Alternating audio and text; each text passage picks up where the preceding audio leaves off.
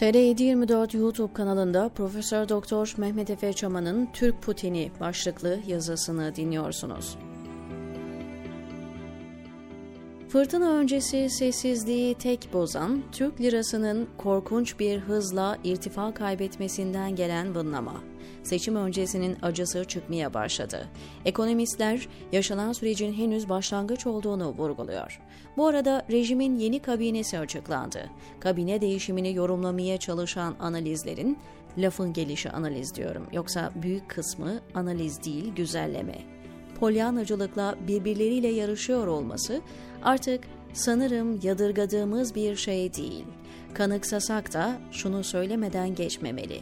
Fırtınayı meydana getiren olaylar silsilesindeki en önemli aktörlerin başında gerçeklerden fellik fellik kaçan bu yorumcular geliyor. Akıllardaki soru ekonominin ne zaman düze çıkacağı. Kabinedeki Mehmet Şimşek'ten acil servise getirilen mucizevi doktor gibi hastayı bir şekilde hayata döndürmesi bekleniyor. Haydi doktor, bir şeyler yap, kalp masajı, suni teneffüs, adrenalin iğnesi, elinden ne geliyorsa. Mehmet Şimşek, olağanüstü iyileştirme yeteneğine sahip bir doktor gibi tüm umutların kendisine bağlandığı sihirli bir kişilik. Oysa kabinede çok daha önemli bir değişim var. Hayır, ne Süleyman Soylu'nun ne de Hulusi Akar'ın üzerine sifon çekilmesini kastetmiyorum. İstihbaratın başındaki Hakan Fidan'ın Dışişleri Bakanlığı'na getirilmesi Türkiye'nin yakın geleceğine ilişkin kaygılarımı artıran nedenlerin başında geliyor. Öncelikle şunu söylemekle başlamış olayım. Bu bir huzur kabinesi, bir istikrar kabinesi, bir yeniden yapılanma kabinesi, bir düzelme yolunda gitme kabinesi falan değil. Bu bir savaş kabinesidir. Evet, ekonomik çöküntü engellenemez seviyeye ulaşmış bulunuyor. Bu saatten sonra artık mesele çöküntüye bir bahane bulmaktır. Kallavi bir bahane, herkesin kabul edebileceği bir bahane, toplumun acılarını hissetmemesine yarayacak bir bahane bir milli davaya ihtiyacı var rejimin. Hakan Fidan bu nedenle Çavuşoğlu'ndan görevi aldı.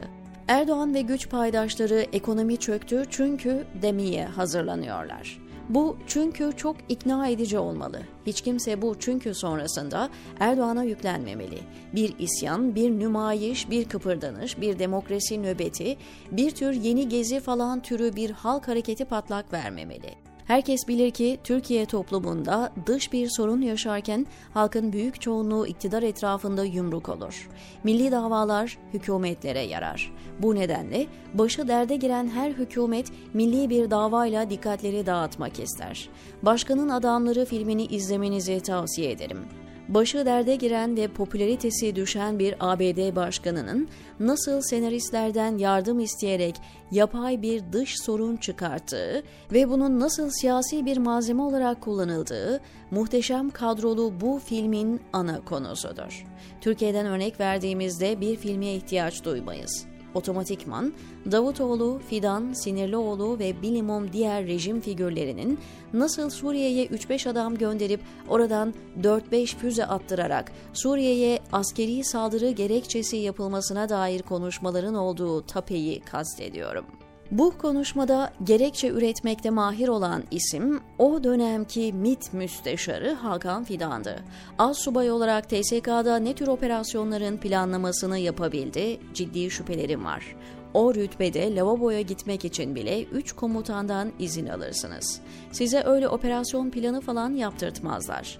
Çök derler çökersiniz, kalk derler kalkarsınız. Fakat yetenekli Bay Fidan hızlı yükseldi. Bunda Fars bağlantıları mı, İslamcı askerlere AKP döneminde nur yağması mı, kurnaz oluşu veya network odaklı çalışması mı yoksa başka bir şey veya şeyler mi rol oynadı bilinmez. Belki de hepsi hatta daha çoğu. Fakat bu az subay Bilkent'te yaptığı yüksek lisans doktora eğitimlerinden sonra kendini hızlı bir kariyer sıçrayışında buldu.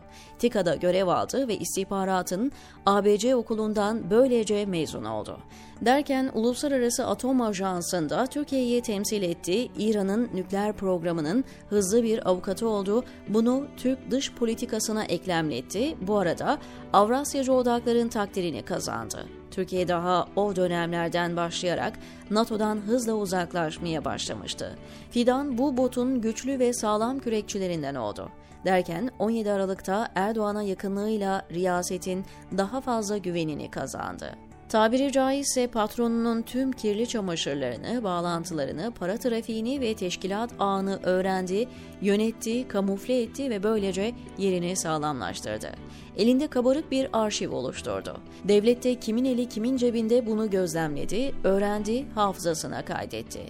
Derken 15 Temmuz 2016'da çok daha meta bir operasyonu yönetti. Hatta belki planladı ya da planlamaya belirleyici katkılarda bulundu. Yoksa 15 Temmuz gerçekten bir darbe kalkışması olsaydı alınacak kellelerin başında Hakan Fidan olurdu. İkincisi de Hulusi Akar. Bu süreç Hulusi'yi kurtardı, ona uzun süre yerini koruma garantisi sağladı. Ama Hakan Fidan o çok daha fazlasını aldı.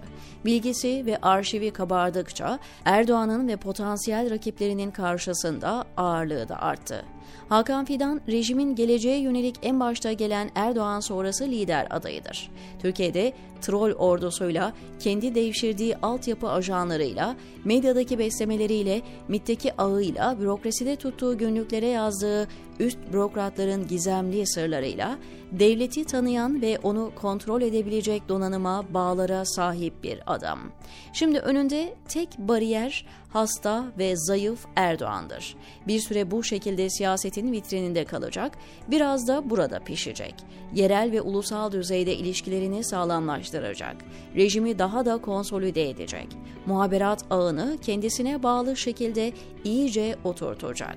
İbrahim Kalın'ın o makamı dolduramayacağını biliyor.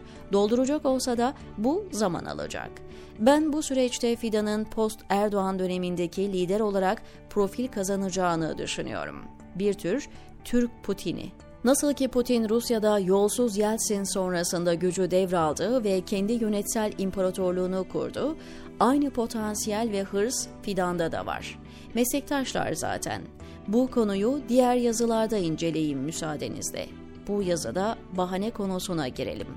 Yıkıcı krize bahane üretmeleri lazım. Fidan bunu yapacak. Bu bahaneler 1. Kuzey Kıbrıs'ın ilhakı, Türkiye sınırlarına dahil edilmesi, 2. Azerbaycan'la beraber Ermenistan'la savaş ve akabinde Türk ensulusu bütünleşme ve konfederasyon. 3. Suriye'de geniş çaplı ve kanlı bir operasyon. Bu bahanelerin birini seçecekler. Bunun neden olduğu uluslararası krizden ve sonrasında meydana gelecek çalkantılardan sonra çıkıp milli davamızdan dolayı risk aldık. Dış güçlerde ekonomimizi vurdu diyecekler. Bu arada Rusya ve Çin'den hatta Körfez'den destek almaya çalışacaklar.